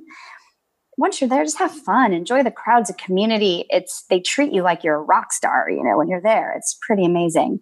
So I went in with that attitude. I wasn't worried about my time. I was happy that I survived. It was so hot. And then it got cold again and it got hot. You know, it was very, I had never experienced anything like that. And then I ran it again the following year and we had perfect weather. I think I ran in shorts. I mean, look at my first year's picture. I have a big yellow coat around my waist and long sleeves, and um, I was smiling. I was happy. The next year, I'm in shorts. I mean, that's just Boston for you. It's pretty amazing. But well, that year was bad, but it wasn't anywhere near as bad as 2018. 2018. I'm so glad I didn't do 2018. 2018 was. Ins- I'm actually the opposite. I'm so glad I did. Oh, so uh, I don't no. mean like while I was out there suffering and getting hypothermia like everyone else, but just but to be to be able to make it through and endure like. Yes. And I I feel worse for anybody who could. You know, the elites. I don't I don't feel bad for them because they you know look they they train their asses off. They work so incredibly hard and they race and it's yeah. they they don't earn anywhere near as much money as I think they should but that's life right we we make money or we get paid in a sport or as entertainers if you're a, a movie star an actor whatever whatever the hell somewhere along the way there's some sort of merit system for how much you know the top people make right? And so it is what it is. But um i just think like i don't feel any bad for any of them. They drop out because a lot of times they decide hey i'm not going to win anyway and i'm going to run london you know in in 60 days or i'm going to run some other race. So it isn't like they can't finish or they couldn't finish they just decide hey this is not in my best interest or in many cases the a lot of the women that dropped out of the olympic trials in their mind had already decided they were going to try to qualify for the 10,000 meters or something else mm-hmm. and now of mm-hmm. course mm-hmm. tokyo literally just disappeared um, yes. so in, for the age groupers like me and all the other ones that are out there it's different man we don't go yeah. to boston to say we're not going to finish man we're going to finish and so Absolutely. my heart breaks for those people that just couldn't finish, you know, because they got oh, taken oh, yeah. off the course. Because man, if I would have stopped at any point to walk in any one of those tents, they would never have let me go on because mm-hmm. you know mm-hmm. my body temp was like ninety one point something or something oh. crazy. Um, and I just was, you know, I couldn't put my glasses on top of my head. I couldn't see. My gloves had fallen off. Everything. Just, you know, people don't understand. Well, where are your gloves? The well, wind. well, it's easy oh. when there's a 35 mile an hour wind hitting you in the face, and you're trying to open a gel, and your hands are shivering, and you can't open it. So you take a glove off, and then the wind blows 50 miles an hour, and there goes your glove, and there goes your hat, and you're like, you know, like you don't plan for this stuff. To your point about having a second headlamp on the trail, like, sorry, you're not supposed to be running into a 35 mile an hour wind with like 500,000 inches of rain bashing you in the head and your sneakers are squishing and squashing. Um, but yes. you'll you'll never forget it. You remember it for the no. rest of your life. And um, to me, it'll always be one of my fondest memories to be part of that experience. So um, this has been so fun talking about all your ultra experiences, and I hope a bunch of listeners from the show who who maybe have thought about trying an ultra or maybe even just a trail race, I think a mm-hmm. lot of mm-hmm. people are going to hear, you know, the great enthusiasm and energy you've talked about the sport today and how much you've gotten out of it and how interesting it is. And they'll they'll dip their toe in the water and take a chance. I think so. so. I hope so. I'm I'm sure of it. I think your your energy and passion for it comes through, and I think it will definitely persuade some people to try. I know also. I think what people have to consider is that maybe the only alternatives for a while may be more spaced out, spread out trail races. You know, of course, not mm-hmm. single track ones because they may just be impossible to, you know, be able to put put safely on. But I think, um, you know, it's an opportunity to try new stuff. It's work on whatever it is. You know, if you're bored with your running right now, then, you know, that's okay. You know, hit the gym. If you can't go to a gym, you can still work out. There's still things you can do. You can do exercise. Look, I rode a bike the other day for the first time in three or four years. I did a 32 mile bike ride. If you get in the pool, I mean, do a class, I mean, find something to do. But is there anything you know, we covered a lot when I think a lot of really interesting stuff, and we'll tee up your blog post of ours or anything like top of mind or important, or maybe something you wanted to talk about that we didn't get to before we before we roll off here. I think we pretty much covered it all. I mean, it's so fun to any runner knows it's fun to talk about running with a fellow runner because we get each other, you know. So it's always a treat to do that, and that's why I think your podcast is named so appropriately with Run Chat because don't we all do that? Like we love it. It's so much fun. It's social. It's happy to you're happy to see people when you arrive to start a run or whatever or a race, you know, to catch up with people. And um, you know, I would encourage everyone to just, you know, this is for us like right now everything's shut down. It's a great time to go try something new, to go try a trail. Maybe you have more time like I do um, during this time, and so you can go do a longer trail run, go to drive to a different place to run and just meet up with a different group. And I really think nowadays people have it so easy because there's all these ways to connect. I mean, I met two women that I had never met in person at the Grand Canyon to run, and we had a fabulous day. You know, and then we all, they, it's funny because things happened so funny. But so we're there and they were talking about doing this race in Leadville, you know, the Silver Rush 50. And I was like, I never even heard of that race, but sounds cool. Like I've never been to Colorado to run, whatever. I got an entry into that race. And so I saw them again. It was like a reunion. It was so much fun. And so I think if you are whatever level of racing you are, you know, a beginner, I back when I started running marathons, there weren't half marathons and stuff. I don't think I did I probably did a 5K and then I signed up for a marathon. I had no idea what I was doing for my first marathon. Like there just wasn't, you know, I, I had to like lick the envelope and send it in for my registration. I mean, there wasn't anything online. Remember stamps? Remember envelopes? Yes, that's right. I remember putting it in the mailbox and just saying a prayer like, okay, now it's out of my hands. Hope I'm it gets up. there. I hope yeah. it gets. I'm really signed up for this marathon and now I have to like tell everyone I'm running a marathon because I've sent my money in with my check. and your number so, and your number came in the mail and I all think, the other yeah, stuff. Yeah. Yeah. I mean, it's it's come a long way and I think it's been great. But I think for people that are looking for community, it's the running group is just amazing. And and I look at people that are supporting people like going through hard times or health issues, whatever, like the running community always steps up.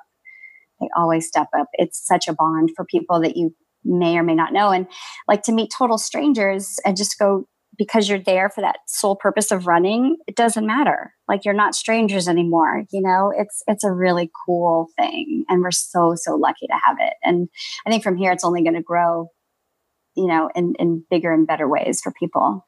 Yeah.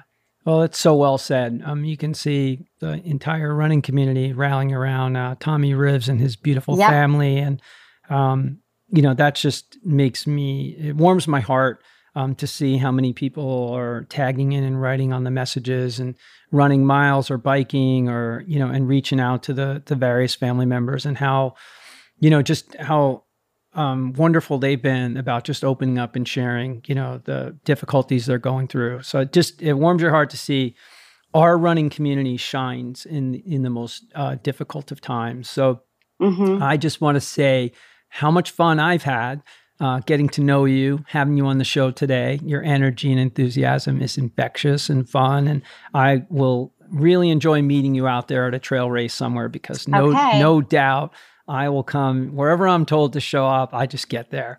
Um, I'm not gonna. I'm not driving as far as you to get to a race, but I will. I'll find a way uh, and it'll be it'll be super super fun. And um, I know that uh, everybody listening today will really enjoy all the tips you've given us on ultra and training and fueling and all the other stuff. We'll tag it into your blog post. We'll make sure everybody knows how to hit you up on Instagram and everything else. So um, I just want to say thank you because I've enjoyed the conversation so much. So thanks for getting up so early in Arizona Thank time. Thanks for joining me. And you know our signature sign off. So we're just going to say, peace out, everybody. And always remember stay to stay in the fight. Okay. Thank That's you, right. Thank you so much, Laura. I really appreciate Grand Canyon it. has your name on it. You got to come. I'm coming. It's got your name on it. You, know, you don't have to sleep. You don't have to sleep in a tent. I'm, I now, now I'm sold. I'm totally sold. All right. Sounds good. Thank you so much. Wow, that was so much fun. I really enjoyed Laura's personality, her energy, and just her overall enthusiasm for life, dealing with COVID, um, the changes that's brought about in Arizona, um, how it's affected the industry, having her uh, different age children home. Just uh, she just brings such a positive attitude to it all, and uh, I just enjoyed that and found it quite refreshing um, because it's uh, the stress of it all has hit us all in so many different ways, and it just really uh, made me happy to see somebody having a positive outlook for um, the opportunity for her family to reconnect, you know, because of COVID and, um, you know, just trying to maximize that and get all out of it that she could. And uh, I just really treasured her running stories of being out there at these ultras with her mom and her children, setting up tents, uh, making s'mores, bringing Duraflame logs, just all super fun stuff.